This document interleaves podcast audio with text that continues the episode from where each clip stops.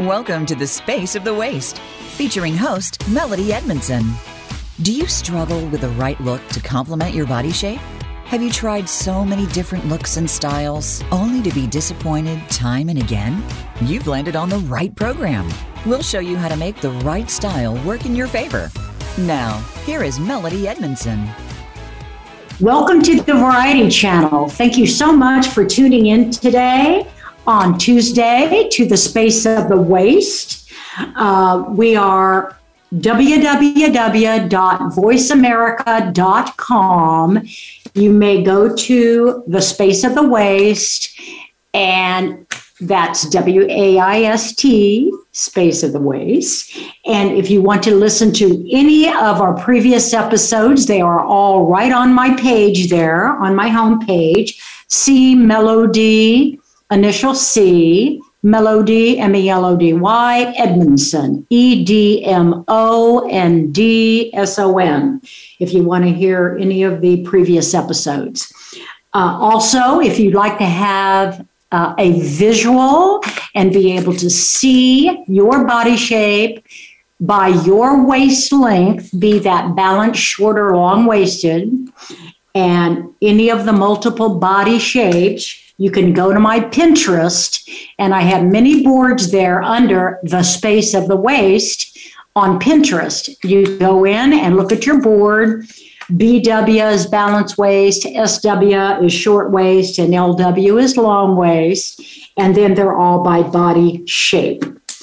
The today we do have our guest, Sally Di Marco. I'm so thrilled to have her and she is going to tell us about her background and how she came to be the Queen of Baltimore.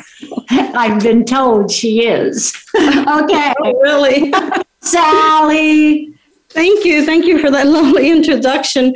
Well, I'll tell you all a little bit about my background, which was started way back in Italy, Sicily. I was born in a small town, which is now a big tourist attraction uh, called Cefalù in Sicily, Italy.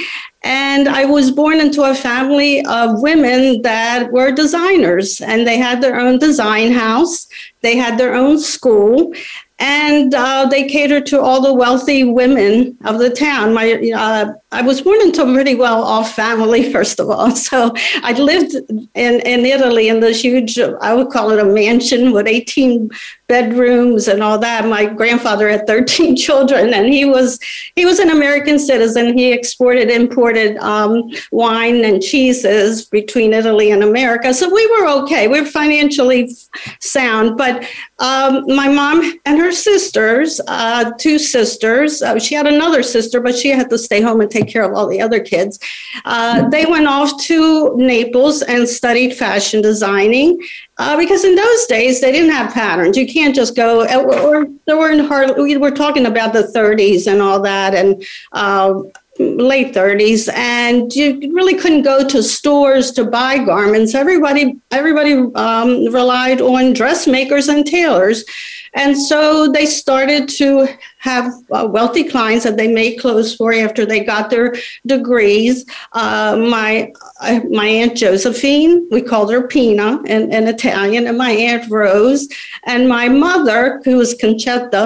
Um, well, my mom was more into the doing the uh, artwork, so that she would draw uh, designs, and they would do the embroidery work on the clothing, and she really wasn't much into the design. And when they started the school the story goes that my two aunts, uh, my mother just just wanted to draw pictures all the time of flowers. They just gave her a degree so she would have a piece of paper, um, so she would be respectable at that time. So they started this school. So I kind of grew up in that environment. They eventually my uh, two aunts married Italian Americans, and they came to, Mar- uh, they landed in New York first. We stayed behind, but they landed in New York and then eventually came to Baltimore because their older brother was there and he had started a chain of grocery stores, which was another important trade for Baltimore at the time. So eventually in 1958, um, my two aunts managed to get someone from the one of the factory, the owners of the factories, to sponsor us, and we were able to come to America. So we landed in, in Baltimore in 1958.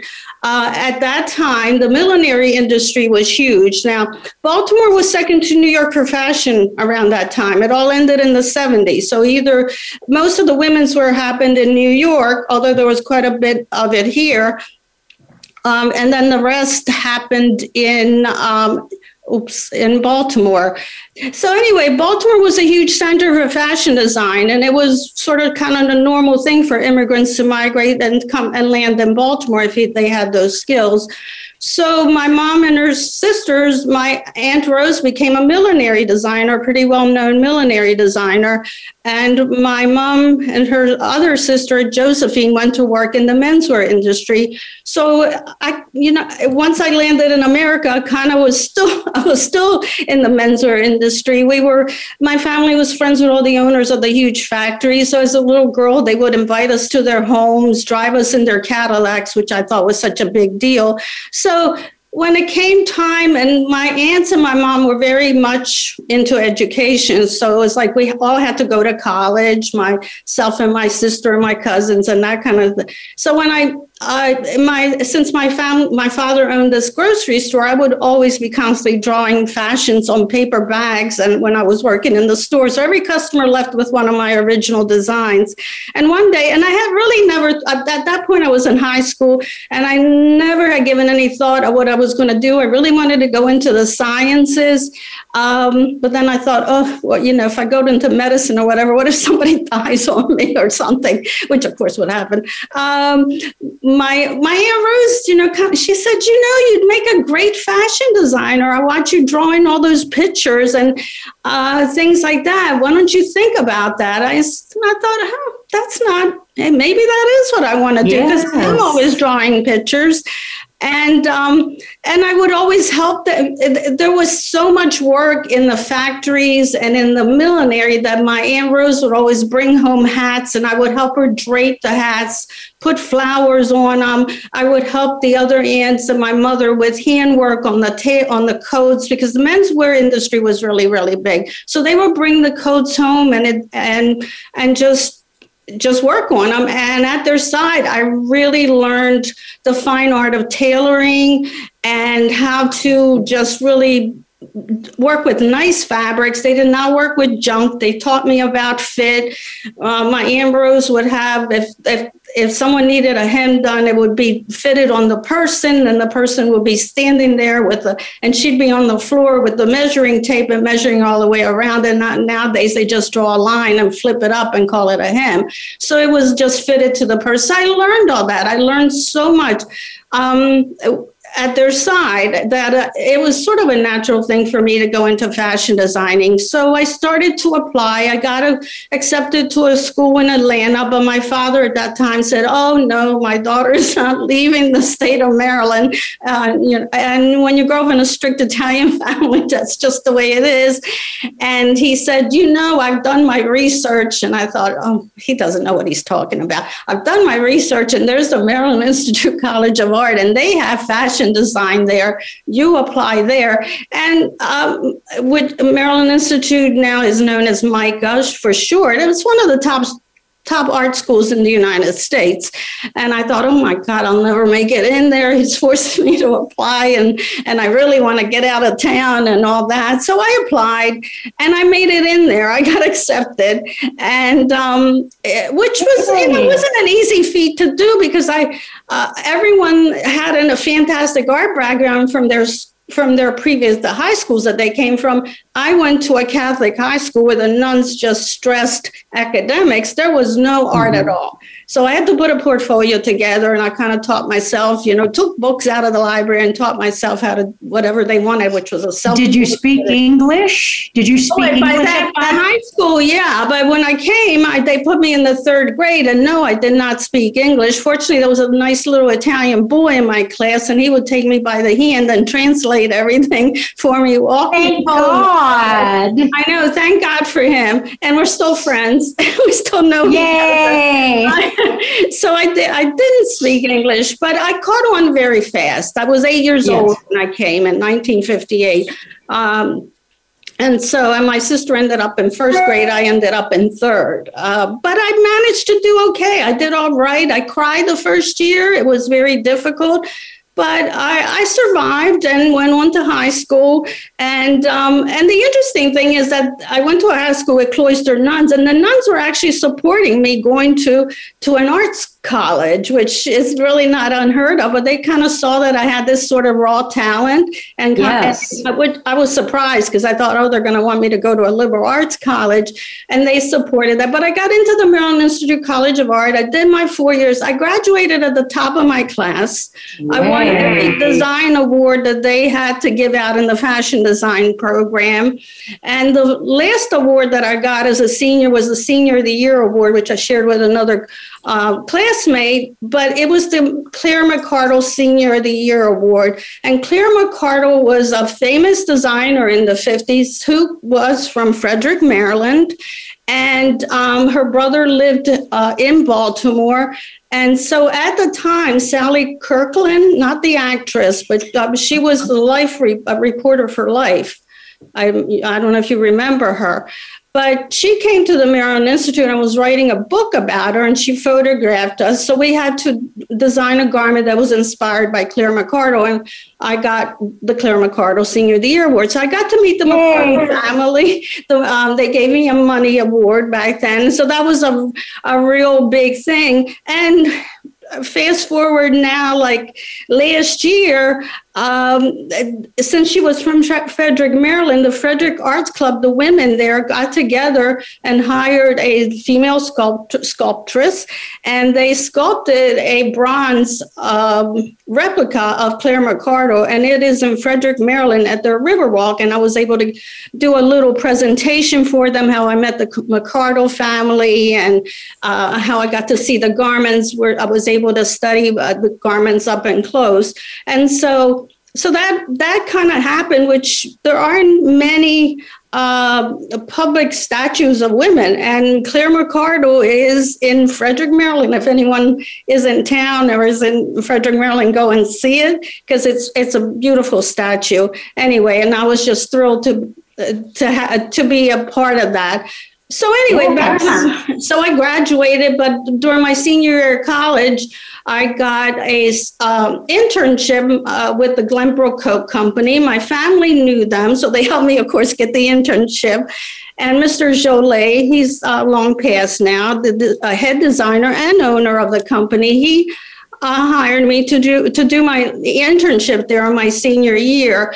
And uh, it was an amazing experience. Mr. Jolet, in his youth, worked with Coco Chanel the real Coco Chanel. He apprenticed under Coco Chanel and he learned all the fine art of tailoring. And we actually were able, I, I, he taught me how to mold the clothes to the body. When we were making patterns, we were actually using masking tape to make the um, the muslin, which is the first first try or first garment prototype for the actual garment when we cut it in fashion fabric. So he taught me a whole way of fitting, which was really molded to a person's body. But he also, but I also learned all the techniques that Chanel used in making her suits that she passed on to him and he passed on to me. So it was an amazing experience uh, to be there Marvelous. for my internship. And Mr. Jolet loved my work, and so he hired me when I gra- immediately as I after I graduated, he hired me to be his, his assistant designer, and I worked with him to. Uh, he was doing mostly coats. He wanted me to focus on a tailor tailored line of clothing. Now, in those days, we used real great fabrics, natural fibers. There wasn't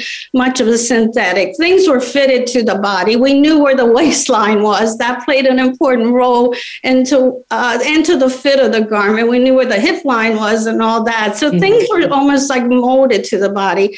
But so Mr. Jolet had the contract to do the Chanel, Dior, and Yves Saint Laurent fur lined coats at that time. So I was Wonderful. able to work on those lines. And um, so I, I, gathered more information and learned more techniques and, and, learned how to work with fur. We did a lot of the fur line. We at that we did a lot of fur lined coats because there was the the movement. PETA was after people about not wearing um, mink and all the other furs on the outside. So we, we had to start putting it as a lining to kind of so that people would not know and you still would keep nice and warm. Um, so it's just it's just an amazing time that I really learned. I learned more about whatever I learned at school, what I learned at the side of my family, and um, also with Mr. Jolet, all of that was uh, they were all high haute couture, high fashion techniques that I learned. I, also, you know, uh, perfected my pattern making, my draping, which is a system of making patterns on a dress form, and all of that kind of just happened there. But always in the back of my mind, it was I want to teach, I want to teach, but I need to know the industry first before I start teaching the subject properly. And that's why, you know, I started, kept on working there. And eventually I thought, but you know, I'd like to know what retailing's all about. So I left. I, I, I, turned in, you know, put in my resignation and said, I, I, I want to find out what retailing's about.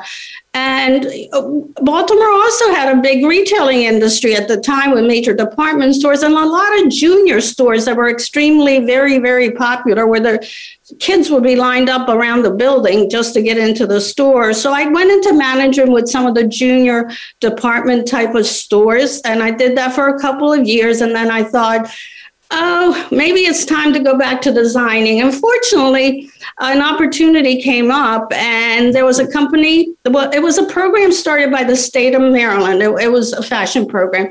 Um, it, work program that was called Ethnically Yours. And the whole concept was that they would, uh, there would be a designer and then there would be a support staff, and the designer would create gar- a line of garments. And once it was sold, the garments would be sewn by senior citizens who have retired from a lot of them from the garment industry, and it was to supplement their social security income. So these are beautiful children's wear clothing. There was a lot of embroidery on it, and we sold them to high end stores. So I did that for a while, and when I was, and I enjoyed it a lot because working you know, working with the old timers from the industry was such a magical experience, and I oh, learned oh, yeah. more about the the whole process of designing and the fine art of sewing and all that, and at that time, uh, while I was working there, uh, Baltimore City Community College, which uh, was uh, from the history of it, it was the model for community colleges throughout the United States in the 50s after the war. Um, okay. Um, was an important, and it still is an important college, community college in Maryland. They had um, they had one branch, but they opened one of the where the inner harbor is, where the tourists are and all. And they just decided to start a fashion design program. And you know my husband saw the ad in the newspaper. We didn't have computers in those days. You had to look in the newspaper for jobs. He said why don't you apply? They're looking for you know part-time people. We could start part-time. And i said oh, okay. I got hired. I got hired to teach one course. So i would go and design. And lunchtime i would leave and run down to the college which was not too far away and teach the course come back. And so i did that for maybe a couple years. And then a full-time well i was teaching the the uh, I was an elderly lady that, that was running the department and she kept watching me teach and she, she saw that the students really related to me and she liked that I brought in all this real world experience in the classroom. So she said, you know, I'm getting ready to retire. Why don't you, um, why don't you apply for the full-time job? And I just was, oh my God, this is my dream come true. The only job in the state of Maryland for fashion. And, and this is what I want to do. I want to teach. And so I um I applied and I got the job. Yeah. and they hired me to teach but 24 hours later they made me the program head. And I was like 29 years old at the time. But in between all that I did go back to school and get my master's. My mother wow. pushed my sister and I she said you need to go get your master's. And back then it was like women they get you know they're, they're lucky they went to college. Yeah. The master's. So so my sister and I decided well we'll go to the top. We'll go to Hopkins University and enroll in the higher higher education program. So both of us got our master's in higher education, which was very important because when I applied for the mm-hmm. teaching job, they wanted a master's degree. Nowadays, you have to have a PhD. So that worked out. You know, mom always wonderful.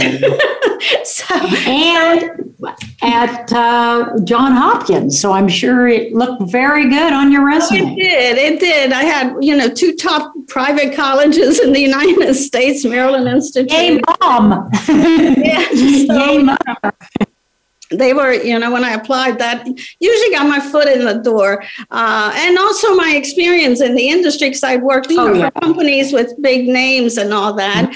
So that was 1979. Mm-hmm. I got hired full time. I became the program head in less than 24 hours. But once I took over, I mean, I really knew the industry. I, I would tell the students, I know what I'm doing. I'd stand here very confident, uh, and they appreciated sure. that. And I was very honest with the students. I didn't give grades away or anything like that. They really had to earn those grades. And years later, most of them are, I can tell you that so many of them are my friends on Facebook and I've kept in touch yes. with them. And they always tell me, I appreciate the fact that you were tough, that you didn't just give me a grade to give me a grade. And uh, they had to earn it. But mm-hmm. so I restructured the program and made it extremely strong in the technicals, pattern making, draping. Eventually, we went into computer aided design.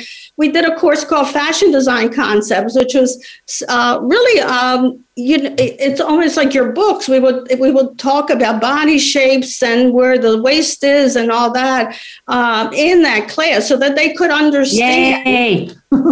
yeah, I mean, you know, that was important because I, I, in order for them to get a job in the industry, let's face it, not everybody's going to be a designer when they come out of the uh, even if they come out of Parsons School of Design, but at least they could get a job maybe making a pattern or in the computer aided area, get their foot in, in the door. And that's what I believed in.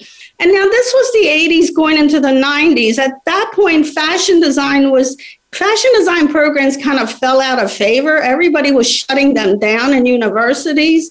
I kept mine going, and it's still they're all still going today um, because I made them so strong technically, and everybody, uh, you know, other people were doing more research oriented work, but I focused um, on on the technicals, and I had a when I left Baltimore, when I retired from Baltimore City Community College, I had over 200 students in the program. We had 75 wow. industrial straight sewing machines. We had specialty machines and all that.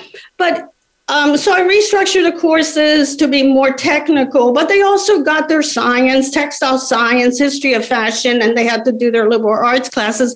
But I'm also a strong believer in taking the students out of the classroom so that they can yes.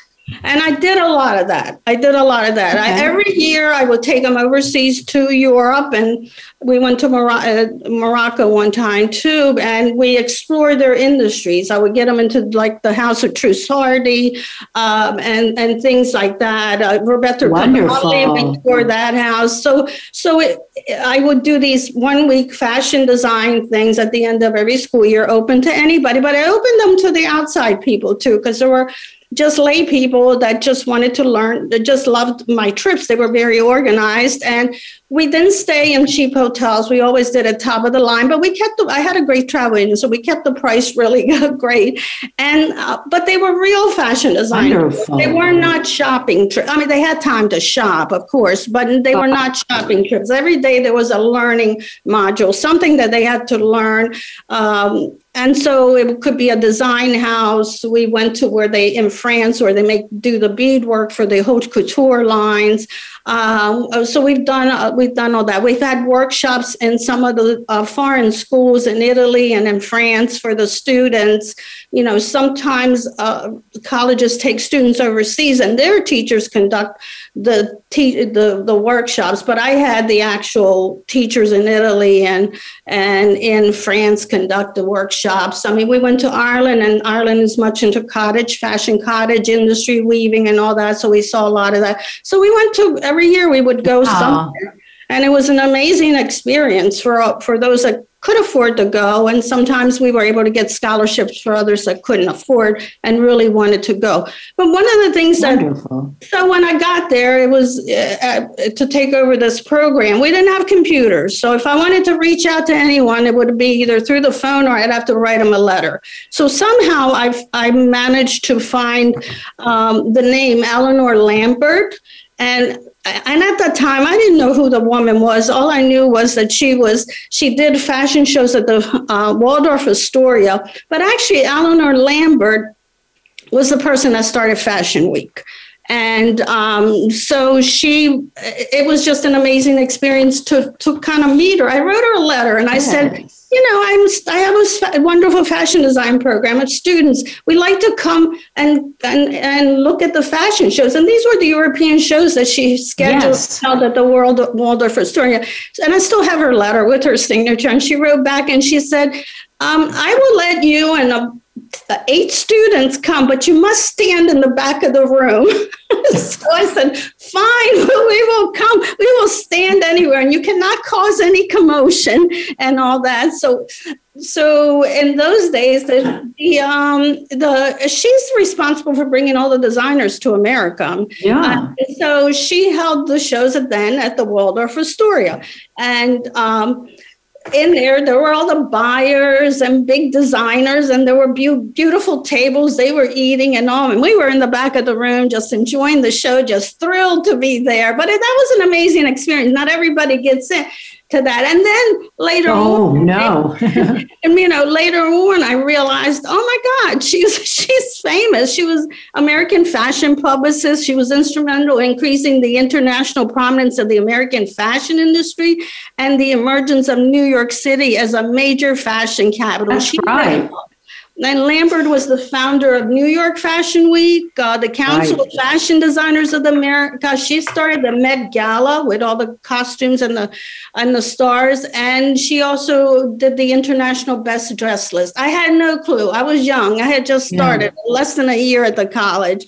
I, I, was pretty bold to, to do that. That was awesome for your students. Oh my gosh, that I remember when all of that was happening and and New York was becoming, you know, a fashion capital, not just for manufacturing and designers, but for, as you say, after Paris, you know, Milan and New York. Before, it really wasn't, you know, it was all couture. It was all Parisian, so much of it, you know, and then all of a sudden right. it also New yeah, York. America really it wasn't a player in all of it. And I do, you know, when I would take the students back to France and I would hire the teachers, French teacher, French fashion design teachers to teach the class, they were like, why do you bring them to France? I said, what do you mean? It's a capital. They said, no, no, Milan's the place to go. And so, so sometimes they would tell me that. I'm like, no, but they want to come to France. so yeah, they want to come to Paris. Absolutely. and it did really start there. And then, of course, there are wonderful, wonderful Italian designers and and it is a big place now, but in the very beginning, it all started Dior, Yves Saint Laurent, Balenciaga. Come on, they were all Parisian Oh, whether they were from there or not. They moved. I mean, Yves Saint Laurent was from Albania, but he made, you know, he's a French couturier, was right, yeah, claim to fame. Right, and I was, you know, we were privileged to um, to be invited to his showroom in, in Paris. We did that and yes. all that. And Eleanor Lambert invited us every year to that show until it to like the big fashion week. She did. It didn't stop there. Every year I would write to her and say, "Can I bring a new group of students?" Oh yeah, you know. Oh yes. It, um, it just sometimes I'm maybe I may donate that letter to the FIT, some museum at some point, because it is originally signed by her. But and and over the years, I was able to meet some in, exciting fashion designers. Um, I the Smithsonian in Washington in the I believe it was the late probably in the 90s would do a designer series. So I got to meet a lot of people through there. We had Edith Head, the fa- famous costume oh, yeah. designer, and I would bring my students to these events too. And she won a record eight Academy Awards for best costumes design throughout her career. Um, and um, she was there with her her very famous muse which was elizabeth taylor so i got to meet both of them very very nice people they are they were very tiny ladies, and Elizabeth was just gorgeous. so that was an exciting yeah. to see the some of the original costumes that she that they produced, um, that she produced, that Edith Head did. Um, I got to meet Andre Leon Talley. He was the first African American creative de- uh, director. Um, yes. He, he, died not long ago. And right. he wasn't famous then. He was from Washington, D.C., so he had a showing of his clothes through the Washington Fashion Group. Um, yes. And eventually, and he became a stylist, creative director, editor at large of Vogue magazines um, from 1983, I think, to 1987. And, um, and, and as I said before, the first African American male creative director. He was very nice, very humble. He showed the students his collection, spoke to us like, you know, we just were best of friends. Um, I got to I met Marc Jacobs. Uh, mm-hmm. he, he, at the uh, he wasn't again he wasn't super famous then. He was a little famous. He was still wheeling his clothes on racks on Seventh yeah. Avenue in his factory. Uh, he had a showroom that had burned down or had a fire. Um, mm-hmm. But Marc held high positions at Perry Ellis and Louis Vuitton. Um, but his own brand is what exploded, and, uh, yeah. and he's a top designer. Uh, but that was before Marc was right. He, he, was very nice. He shared what he had wanted to share with his with our students as much as possible, answer their mm-hmm. questions. That was um, nice. Yeah, so those are some yeah. of the people.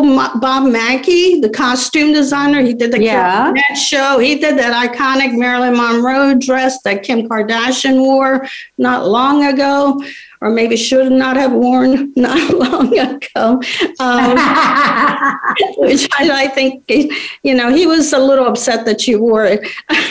so, um, and he did yeah. share, he showed us, he had some of Cher's costumes, so we got to see those up and close to see how they were made and all, which was important for us to see how things were made. And he was so nice, gave us uh, one of his original sketches, he autographed it, gave it to us for the department.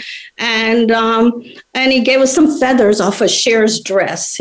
I love it. so, um, and over the, you know, those are just a few of the people. Uh, I've, I've, met Geoffrey Beene too, the late Geoffrey Beene, many years ago through the Washington Fashion Group. It was very active with bringing fashion designers to to Baltimore and Washington in those days. Um, you know, now it's a different, totally different vibe. Um, so, and the one of the other things I'm really, you know, besides all the designers and then the courses and then the exciting technical courses, I managed to um, to get a museum, which I cannot reveal the name because they swore me to secrecy. well, apparently, all these wealthy ladies had donated these original garments to a big museum, a big name museum, and they were trying to get rid of the collection. I don't know why. I didn't inquire.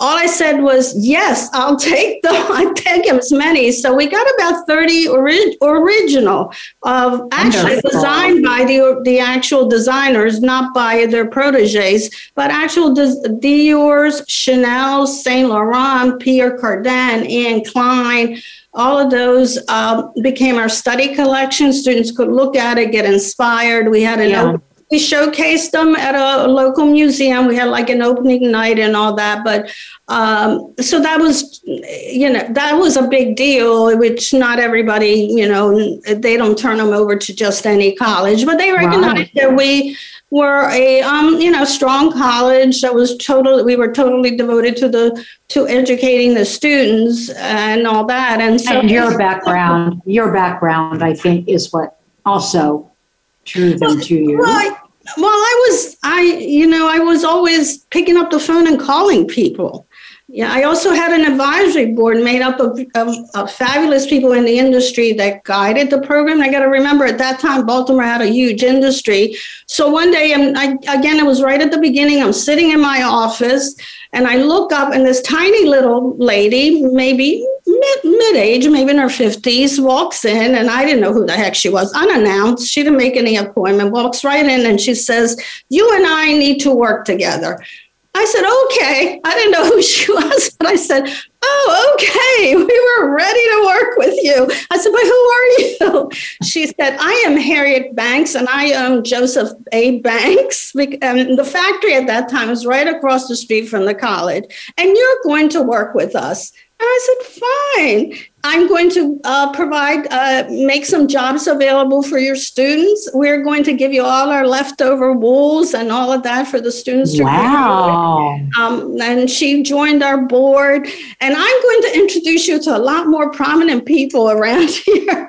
and so with that relationship still, I mean, she just um, passed on last year, I think a year or the year before.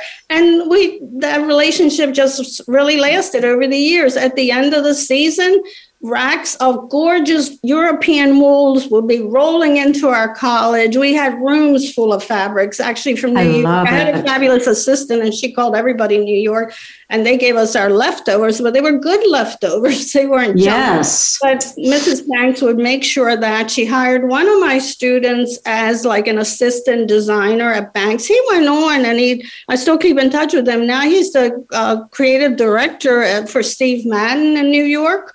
Oh, Uh, yeah. Steve Madden. Yeah. yeah, he works for Steve Madden. So he said, you know, with my two year degree, he said, I've never been unemployed. Um, so some of the students went on to have some really lucrative jobs in the industry. You bet. Some of them created their own jobs and that kind of stuff. And over the years, every four or five years, I would revamp the program, offer new new courses because I wanted to keep up with the times. So when the You- computers started to become popular, we had to go into computer aided design. I did not know anything about it, but I hired I hired experts in that area to teach the classes. So that gave us an edge over other colleges. Mhm. Um, but we were fortunate that the college, the state of Maryland, was giving us money, uh, a grant every year to to to buy the latest equipment and that sort of stuff. So we worked with Mrs. Banks. Um, uh, with sending students to Joseph A. Banks to the factory. Now they no longer have a factory in Baltimore. That's all been shut down. Um, But Mrs. Banks also introduced me to the president of the Baltimore uh, Museum of Industry, which is dedicated to preserving Baltimore's industrial heritage. So anyone comes to Baltimore, it's a neat museum to see. There's it's not one with paintings and all, but it's just uh, more of a I call it a man's museum. And we, with the other leaders of the factories, the big factories in Baltimore, we put together a garment loft. So when people go there, they can walk into a space that looks like a turn of the century factory because uh, the fashion industry, as I said before, was an important industry in Baltimore, employed a lot of people. Yeah. you walk in there, you'll see the industrial machines, and sometimes they'll work with school groups and they'll do labor negotiations and all that kind of stuff. So it's very interesting to go in there and see the space with the authentic machines. Um, but they have little vignettes like that of the printing and, and that sort of thing. So that was another important thing. The students just, um, managed to design costumes um, that represented the workers through time periods. So they got experience in actually making some costume design, not just learning it from a book. Um, we also, you know, I made sure that the teachers that I hired were experts in whatever they taught. I didn't want them teaching just straight from books. It's uh, it was fine to use them as reference, but I didn't want them to say to a student, "Well, go on page eight and see what it says." You know, I wanted them to be total experts. So they got experts in every every uh, subject matter, and when while I was there towards the end of my time at Baltimore City Community College, um, and since it's a, it was a community college, uh, I had older students. And since we were the only ones that had a program, I would get the type of student that probably would have gone to Hopkins or someplace like that, or FIT if I, FIT was close by. So I got some really wonderful students. They were You mostly a little, a, a little bit older. So that was kind of a, a, a pleasure. So one of the, and sometimes I would, some of these students had worked or were older and had worked in the garment industry. So after they got their degree, I ended up hiring them as teachers. Well, one of those students, her name was Erica Yu. She walked in and she said, I'm retiring from the federal government. I want to learn designing. This is what I wanted to do all my life. My father said no. When I was young, I needed a real job. And I'm back. And she took you know, I was watching her. She she went through the program, and she was a photographer. And I had a lot of notes for my the draping class that I taught. And draping is a system, it's a pattern making system. You can make do patterns on paper, which is called flat pattern. You can do measure uh, uh, patterns by a person's individual measurements that called, called is called drafting, or you can actually get a dress form and through a mathematical system and cutting and pinning, you can actually develop patterns on a dress form. And I had a lot of notes that I had put together, but no pictures. And she said, you know, you have so all these notes, you need pictures. And I said, yes. well, I tried to hire a photographer and it didn't work out. They just disappear when they see all the photographs they have to take. She goes, well, I take pictures. I will photograph it for you. And at the same time, and the, so I said, "Oh well, that will be wonderful." Because about seven years before that, I had actually sent a sample chapter, the Fairchild publication, about my the notes that I had, and uh, Fairchild is a top of the line for fashion books, and so I yes. I went to the top. So that was seven years before, and I got a rejection letter. No, we can't use your, you know, we can't use your your notes or whatever.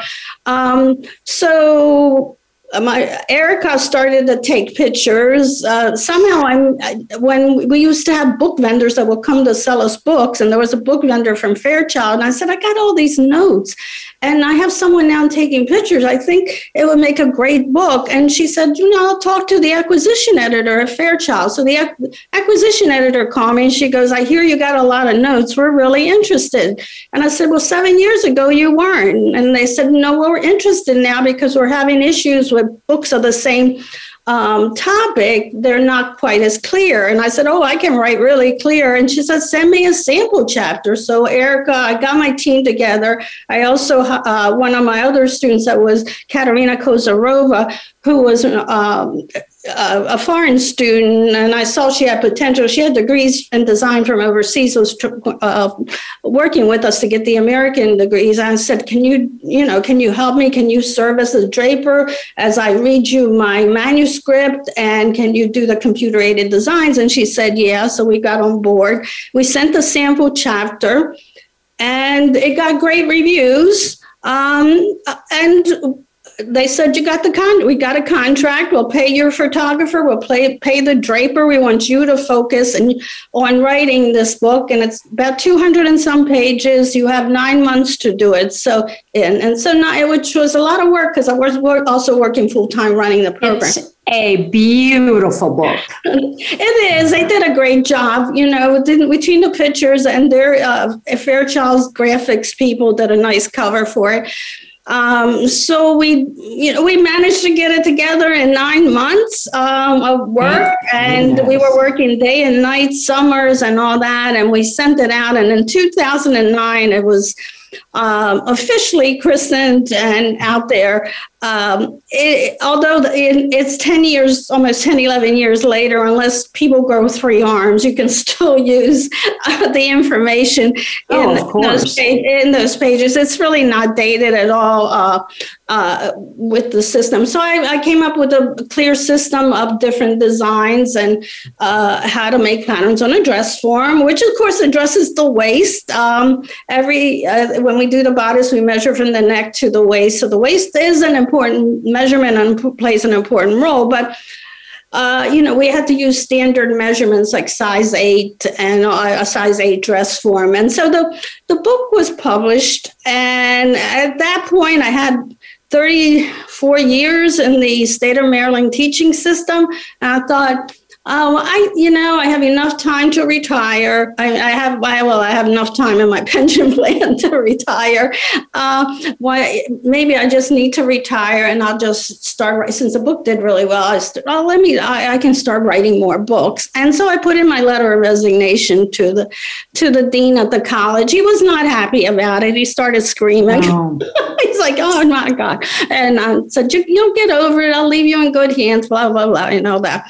And but 24 hours later, after that, I get a note an email. By then, we had computers, obviously. I get this email, yeah. and this gentleman says, "Hi, and my name is Keith Cooch. I'm the dean. I'm the newly appointed dean of the School of Design at Stevenson University, and we're thinking about starting a four year fashion design program. So we went from fashion programs closing up to all of a sudden when Project Runway started, everybody wanted to be a designer. Schools started to open up programs, and Stevenson University, predominantly liberal arts college, wanted to start a four year fashion program. And he said in his communication, um, I hear you have a great program there. Can I come and take a look at it? So I replied, I said, Well, I'm getting ready to retire. You're welcome to come. Um, I'll show you around and tell you what's involved. But when he got there, I kind of thought, Uh, I think he's got another motive for being here than just looking at the program. I just kind of thought, I think he wants to hire me.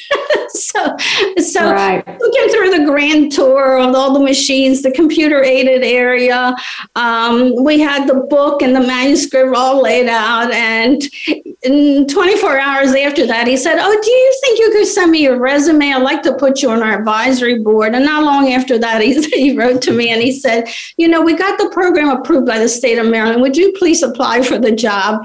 And I thought that was about a year. You know, I had a year of retirement. Yeah, a year. That's all you needed, right? but I, but I, I got in uh, in that one year time. I, I ended up teaching at the University of Delaware, in their fashion merchandising program. They needed somebody just part time, just one course. I would drive to Delaware from Maryland every week. Like Craziness, but it was fun. Oh. so, um, so I told the dean, Dean Crew, just said okay, I can, I, I'll apply. And, and then I kind of started, uh, not, uh, you know, I couldn't, I was not officially employed, but I kind of started helping him, you know, giving him some ideas for courses and all that. So in 2011, I ended up at Stevenson and I was the program associate professor program coordinator of the fashion design program there. And I had, a, I was there about six or seven years, um, wonderful years. And I started their four year program, built it totally from scratch. And it, it was just, uh, again, I built something that was, uh, a little bit of art. We were in the School of Design and a little, little liberal arts uh, theory courses, and uh, and technicals, very very technical. We at, at that point, now product development became a big uh, yeah deal in the industry, which we didn't have that when I was starting out. And uh, developing tech packs, technical specification sheets, where you put your your sketch down and have to measure everything that's sent overseas and or Asia or somewhere where somebody does the pattern. That became an important sort of job. So I hired tech. I actually hired oh, yeah. development product developer, excuse me, from um, Under Armour, from Under Armour. So uh, they right. came on campus and taught part time for us. So that was a new area. Besides, you know, we went from mm-hmm. computer aided design, which was so important, to that. And also, at one point, we were teaching fashion, technical fashion illustration, which is important by hand. But now we have computers, so we had two sections of that. We we taught the students how to do it by hand, but then they learned how to use a computer to do their technical fashion illustration, and they had classes on developing their collection. So they had to do a five piece collection. We had, with at both schools, we had beautiful fashion shows at the end, which were well attended, like by 300 people, people from the industry, um, and things like that. So that's a little bit about my um, my career. I don't know. a little bit. That is wonderful. You I don't really missed anything. Just through have through your journey. That is just fabulous. Yeah, that's been my journey. But now I really am retired and I do things like this radio show and mentoring students and um, doing workshops for other and draping for other colleges. I have something. Um, yeah, that's good. We only have a little bit less than two minutes left. Oh, I and I just wanted to be sure I got to thank you, uh, Sally. Welcome and Queen Di Marco. I see why uh, math. Matthew Jason Tompkins told me that. And he's one of my former of, students too. yes, it was one of my successful. You have not speak to her. And I said, I will. I love Jason. I mean, He's very yeah. talented, very talented he stylist. Seems to be very, very, very talented. Yeah. And um, I just want to say thanks for being on. And if you had any final words of wisdom for anyone going into becoming a designer, um, uh, how do you yeah, I do.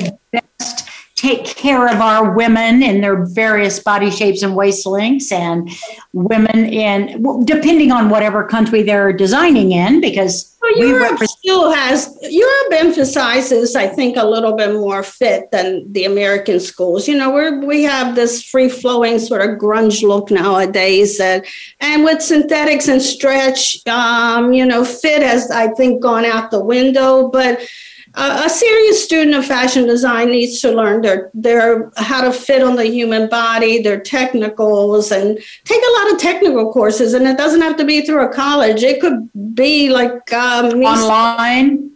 Online, yes, online. There's plenty of courses. The more you take, the better. Um, but and one thing that I think everyone, a design student, should think about taking is an anatomy and life course, whether it's an art class or it's a lecture class, because you learn what the what every muscle uh, in the body yes. does. And so, yeah. you know, if you they need to know the body. These get shorter. Unfortunately yeah, I only got 30 seconds, so I'm going to have to cut you off. But you're right. They need to take a body anatomy course. They yes, need to know the body, the muscle, the soft tissue, and yeah, the water. I studied and, the human body, and I still do because the measurements of clothing changes as we sit, as mm-hmm. we stand, and you need to accommodate all those things if you want a garment to be successful. That's uh, right. Okay. People will buy it. That's right. Thank you so much, uh, Sally. And I'd love to have you on again sometime. Thank you, Sally Di Marco. And goodbye from the Space of the Waist on the Variety Channel of Voice America. See you next week.